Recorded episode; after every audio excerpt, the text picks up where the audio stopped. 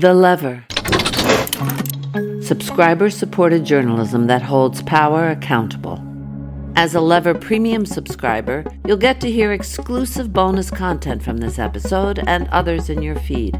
To become a subscriber, go to levernews.com.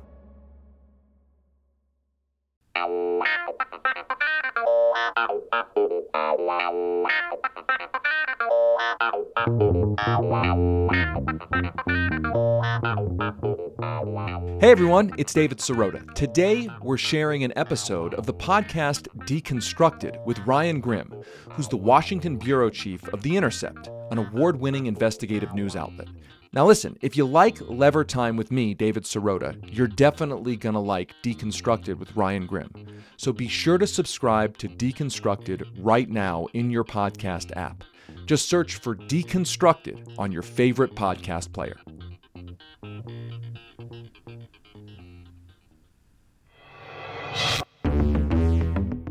Welcome to Deconstructed. I'm Ryan Grim. For this week's episode, I think we have a pretty cool innovation in the world of podcasting. So I did the narration for the audio version of my new book that comes out today called The Squad AOC and the Hope of a Political Revolution. This show's producers, Laura Flynn and Jose Olivares, edited the first chapter of the audiobook to bring in lots of outside sound, so it's not just me reading. My guess is that in the future, this will be how good audiobooks get made.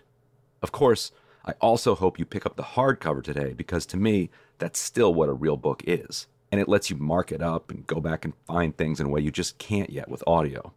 What follows is built from an excerpt from the Squad audiobook, published by Macmillan Audio.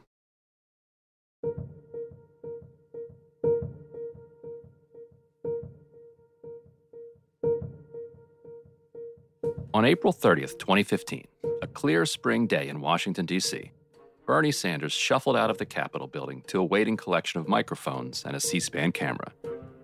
Despite his 25 years as the only Democratic socialist serving in Congress, the U.S. Senator from Vermont was far from a household name. About a dozen reporters and no other spectators gathered around him. Being out here today, let me uh, just make a brief comment and be happy to take a few questions. We don't have an endless amount of time. I've got to get back. The always impatient Sanders grumbled before explaining why he was announcing an improbable run for the presidency. The country was facing a set of interlocking crises, the likes of which hadn't been seen since the Great Depression. Uh, let me just say this. Uh, this country today, in my view, has more serious crises than at any time since the Great Depression of the 1930s. For most Americans, their reality is that they're working longer hours for lower wages. In inflation adjusted income, they're earning less money than they used to years ago, despite a huge increase in technology and productivity. So, all over this country, I've been talking to people and they say, How does it happen? I'm producing more, but I'm working longer hours for lower wages. My kid can't afford to go to college. I'm having a hard time affording health care. How does that happen? While at exactly the same time, 99% of all new income generated in this country is going to the top 1%. These weren't just familiar themes coming from Sanders. They flowed straight from a left wing zeitgeist that had found its footing in the encampments of Occupy Wall Street in the fall of 2011, less than four years earlier. Those protests against Wall Street continued to grow across the country today. Here in New York, thousands of demonstrators descended on the financial district as big labor unions joined in. And many people down there asking the question what are the people who helped create the jobs crisis doing to help the people out of work? The goal was simple shut down New York Stock Exchange. Targeted as the historical centre of American capitalism, Protesters say it symbolises corporate greed and a system which only serves the wealthiest 1%. Amid the rubble of the Obama administration's pivot to austerity in the wake of the 2008 financial crisis, tent cities had sprung up around the country, organized around the principle of the 99% against the 1%. Occupy was an effort to create the broadest possible we and set it against a definable other in the super rich. For decades, under the pressure of neoliberalism and the Reagan Revolution, which smashed unions, suppressed wages, and challenged the very idea of the collective pursuit of a better world, the left had splintered into ever more discrete factions, pushing single issues under the umbrella of the Democratic Party. Jesse Jackson, in 1984 and 1988, attempted to organize that energy into a rainbow coalition, coming shockingly close to seizing the 1988 Democratic nomination and inspiring Sanders, who, for the first time, caucused as a Democrat, leading the effort to deliver the almost all white state of Vermont to Jackson.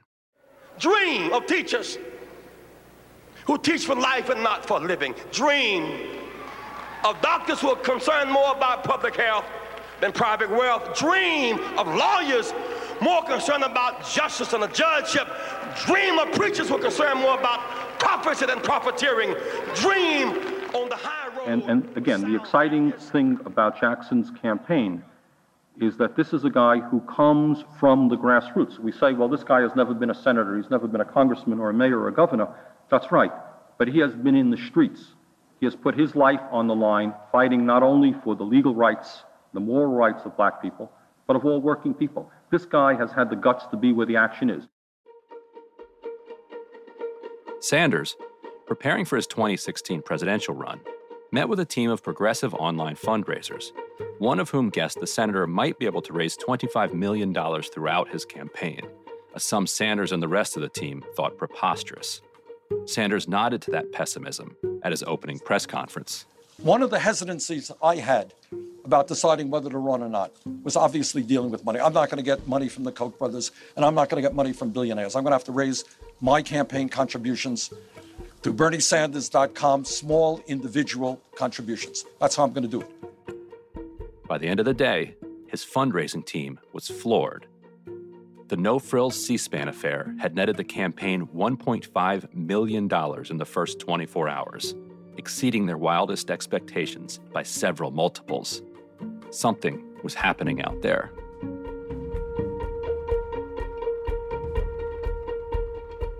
Sanders started off polling at about 15%, but as the campaign went on, increasingly enthusiastic crowds followed him everywhere he went.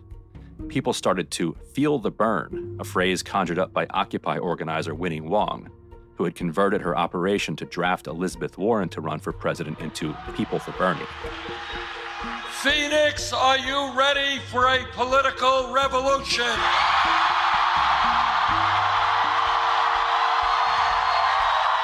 Or are you tired of a handful of billionaires running our economy? By the fall of 2015, Hillary Clinton's campaign staff were growing concerned about the momentum behind Sanders. His crowd sizes were exploding, his poll numbers were rising, and even if he didn't yet represent a threat that might snatch away the nomination, a drawn out fight, the campaign was concerned, would drag them down in the general election. In early October, Clinton agreed to appear on Saturday Night Live. I guess I should uh, get going, but this has been so nice. You are really easy to talk to, Val. Oh, thanks. You know, that's the first time I've ever heard that. oh, Val, Val. I wish you could be president. Yeah, me too. That weekend, her campaign's top brass huddled to debate how to respond to the accusation made by Sanders that Clinton was too cozy with Wall Street. As some of you know, she has given a number of speeches behind closed doors to Wall Street. Fact, she has, she has been paid $225,000 per speech. Now, I kind of think, I kind of think, if you're going to be, if you're going to be paid $225,000 for a speech, it must be a fantastic speech. a brilliant speech which you would want to share with the American people, right? Another key question, which the campaign had grappled with in the previously unreported internal debate, was whether to come out publicly in favor of restoring what was known as Glass Steagall, the Depression era law that barred big commercial banks from gambling with their depositors' money. The Bill Clinton administration had infamously repealed the law as part of a wave of Wall Street deregulation, and it was being apportioned considerable blame for the 2008 financial crisis that was still dragging down the economy. Some on the Hillary Clinton campaign raised policy objections, wondering about the unintended consequences of breaking up such large institutions. Others argued that the move would backfire because it would come off as patently inauthentic pandering. But the third objection was the deciding one. Voters who were motivated by Wall Street corruption were going to vote for Bernie Sanders no matter what. The persuadable voters who would decide the election, the Clinton campaign determined, were more likely to vote on cultural and social issues. How to go on offense with those issues was the question. We have to heal the divides in our country, not just on guns, but on race, immigration, and more. So let's put ourselves in the shoes of young black and Latino men and women who face the effects of systemic racism and are made to feel like their lives are disposable. What's, what's something that you always carry with you? Hot Just, sauce. Really? You yeah. Yeah. Really? Are you getting information right now? Hot sauce. Hot sauce in my bag, swag? Hot sauce. Really? Yes. Now yes. listen, I just want you to know people are going to see this and say, okay, she's pandering to black people. okay. Is it working? Still, a little bit of pandering was in order. So the campaign decided that Clinton would come out for strengthening the Volcker Rule, a milder reform than reinstating Glass Steagall, and she did so later that week. Coming into the Iowa caucuses in early 2016, Sanders had climbed his way into a tie in the statewide polls, and Clinton emerged from the messy caucus, replete with contested coin tosses and rampant challenges, with a narrow two delegate victory. The first woman ever to win the Iowa caucuses did it by two tenths of 1%. Senator Sanders, are you conceding the race in Iowa? Last that I saw is we were four delegates down. Uh, as I understand it, there were some precincts actually where uh, delegates were won with a flip of the coin. So we want to take a, a look at that. New Hampshire, home turf for Sanders, was next on February 9th, and the Clinton team decided to try to weaponize Sanders' enthusiastic young supporters against him, a bid to win over those voters Sanders' team hoped would be swayed on cultural issues. Clinton campaign manager Robbie Mook and communications director Brian Fallon appeared at a Bloomberg Politics breakfast with reporters and first laid out the charge, with Fallon jumping in to warn Sanders against demeaning and insulting language.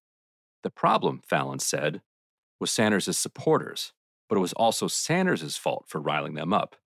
Distinct from the candidate and the campaign proper, there is a support base for Senator Sanders' candidacy that has been shorthanded as the so called Bernie Bros.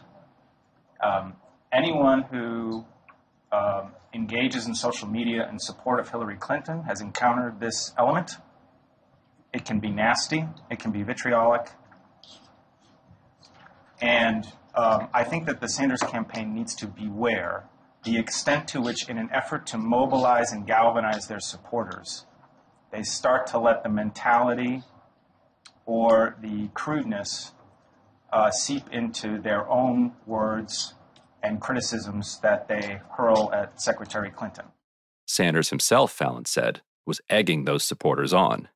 Senator Sanders is a very skilled and deft politician, despite efforts to hone and cultivate an image to the contrary. And he knows what he is doing when he does these little hip checks.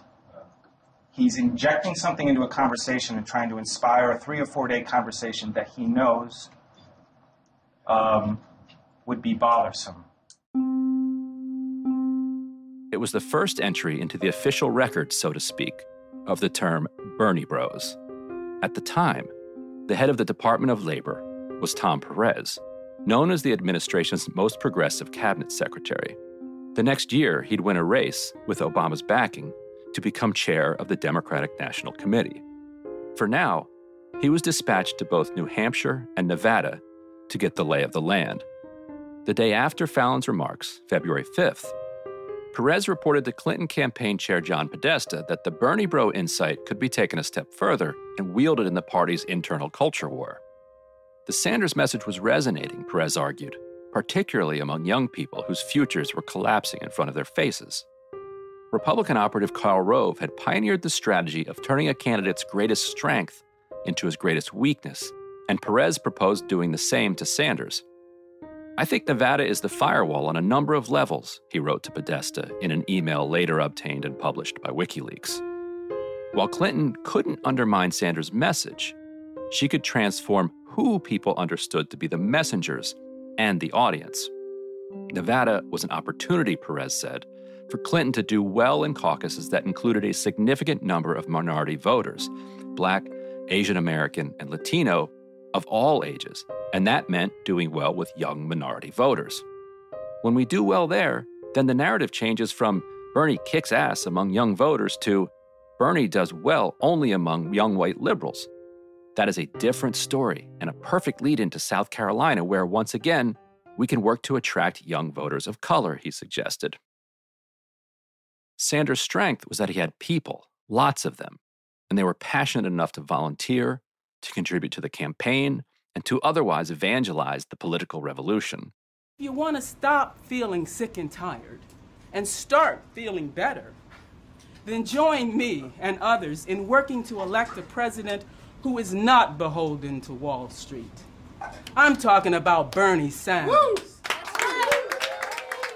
Uh, tonight really is an historical night, and all of us are part of making history. To the best of our knowledge, uh, there has never been a political online organizing effort this early in a campaign, which involved over 100,000 people in 3,500 locations in every state in the United States of America. That's pretty impressive, and I thank you all very much for making it happen.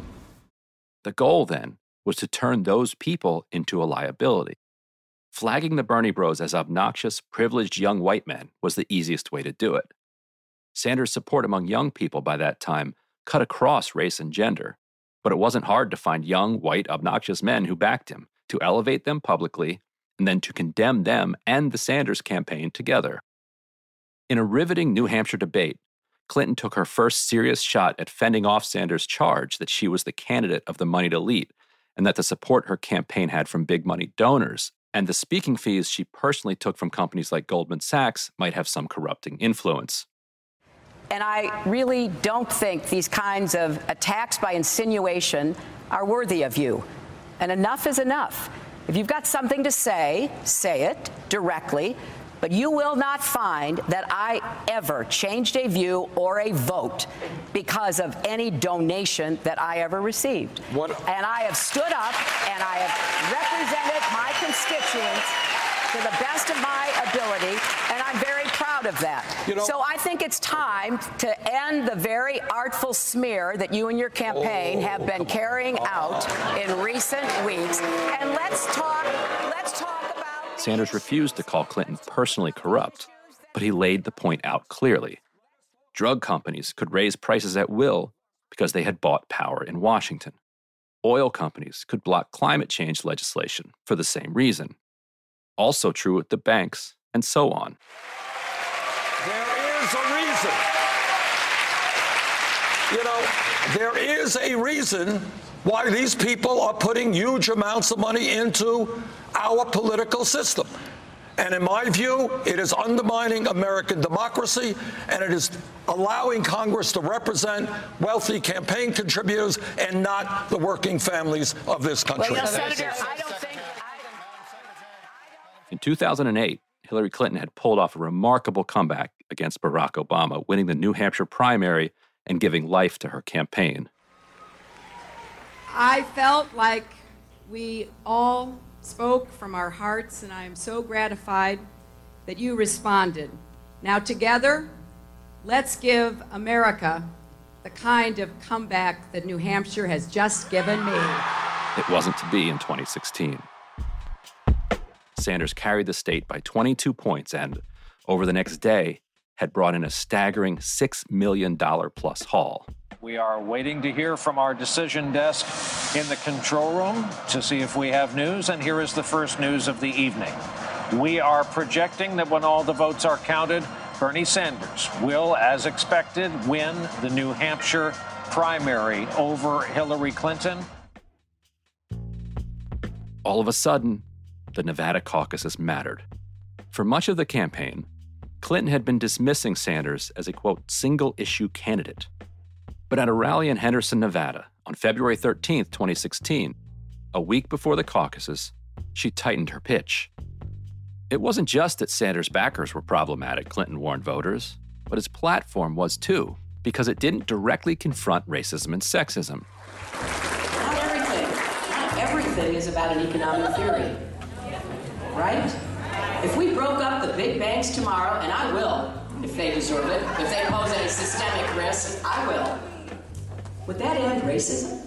No. Would that end sexism? No. Would that end discrimination against the LGBT community? No. Would that make people feel more welcoming to immigrants overnight? No. Would that solve our problem with voting rights and Republicans who are trying to strip them away? Two months later, Rolling Stone described it as the lion that may have won Hillary Clinton the nomination.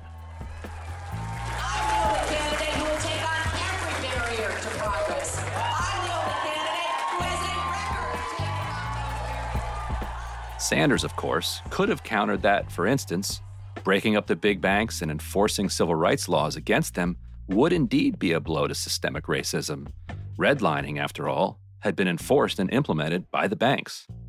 The response would have been an example of what became known as the race class narrative, an effort by progressive strategists to speak to people's material concerns without overlooking, and indeed by fully incorporating a critique of systemic racism. Or Sanders could have noted that unchecked concentrations of capital were a threat to democracy.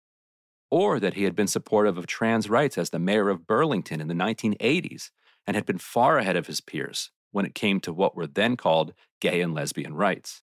You said something about homos in the military. Was the gentleman referring to the many thousands and thousands of gay people who have put their lives on the line in countless wars defending this country? I'm was talking- that the group of people that the gentleman was referring to? I'm talking about the military people in the military do not support. That's not what we were bill. talking about. You used the word homos in the military. You have insulted thousands of men and women who have put their I'm lives on the line talking line. about I you and liberals like you that keep the foreign defense. But Clinton's argument wasn't one of substance, so it couldn't be countered with substance. Sanders isn't as progressive as you think he is, she was telling voters.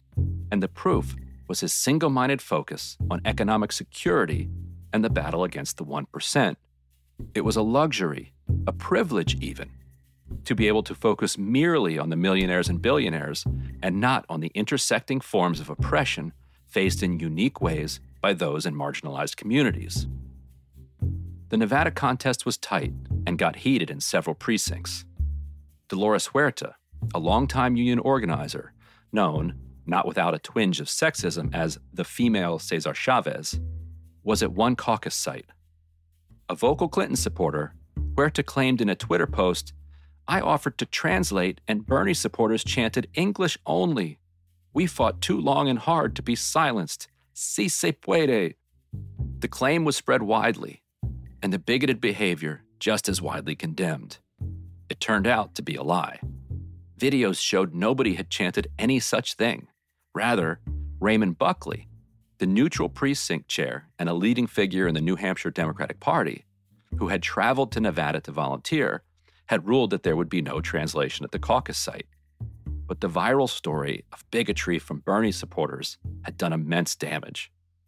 Another allegation spread from a different precinct that enraged Sanders supporters had thrown chairs amid a caucus melee.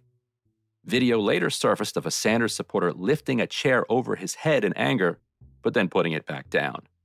There was no doubt the caucuses had gotten hot, but the chair throwing rumor was untrue. Still, the twin stories were collectively too perfect to allow debunking to suppress them. Angry, entitled young white men throwing chairs and shouting down a widely respected elderly Latina organizer? Sounds like Bernie Bros. Meanwhile, the party machine went to work on behalf of Clinton.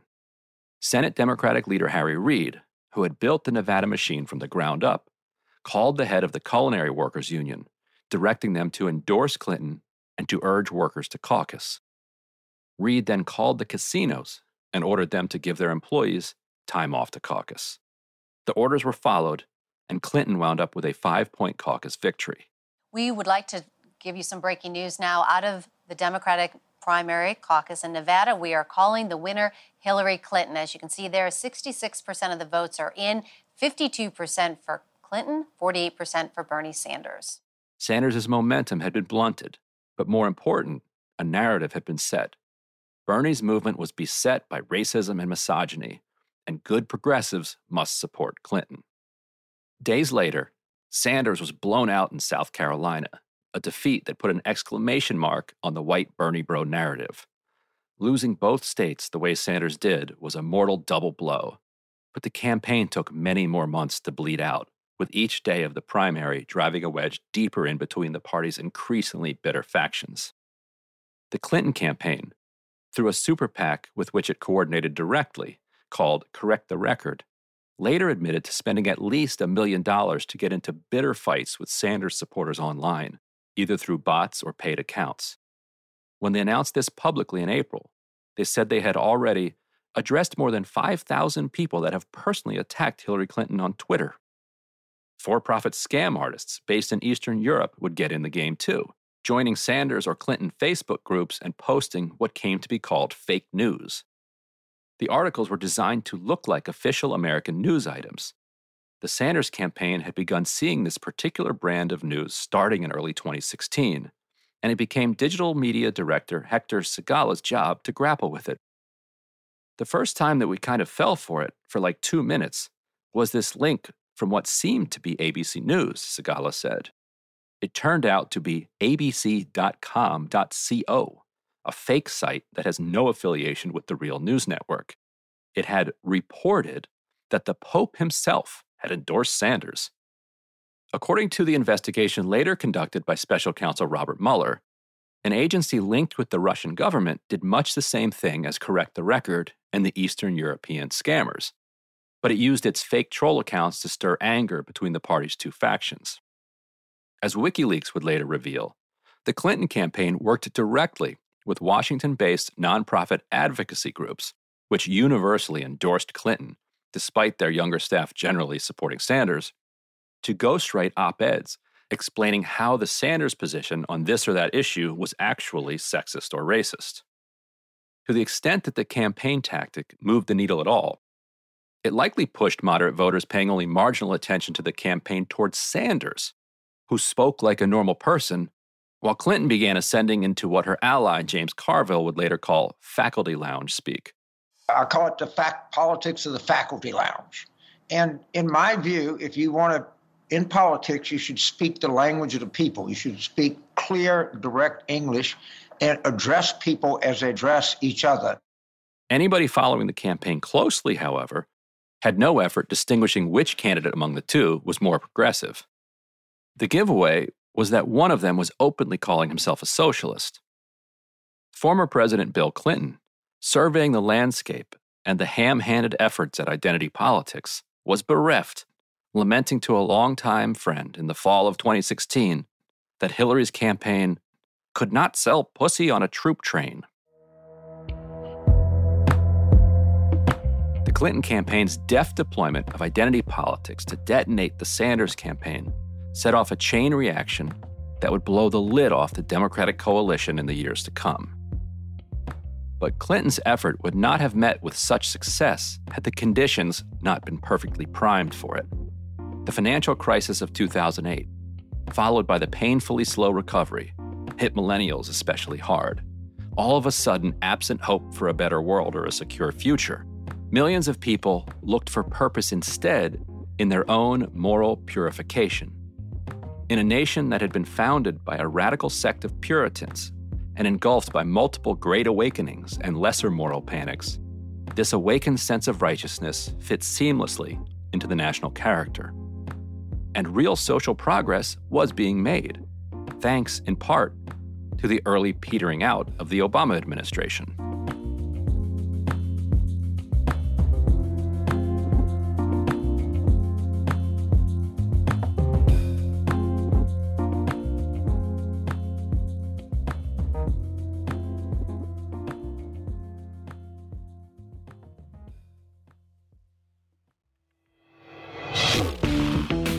That was me, and that's our show. Deconstructed is a production of The Intercept.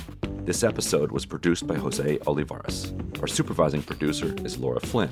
The show is mixed by William Stanton. Legal review by David Bralow and Elizabeth Sanchez. Leonardo Faierman transcribed this episode. Our theme music was composed by Bart Warshaw.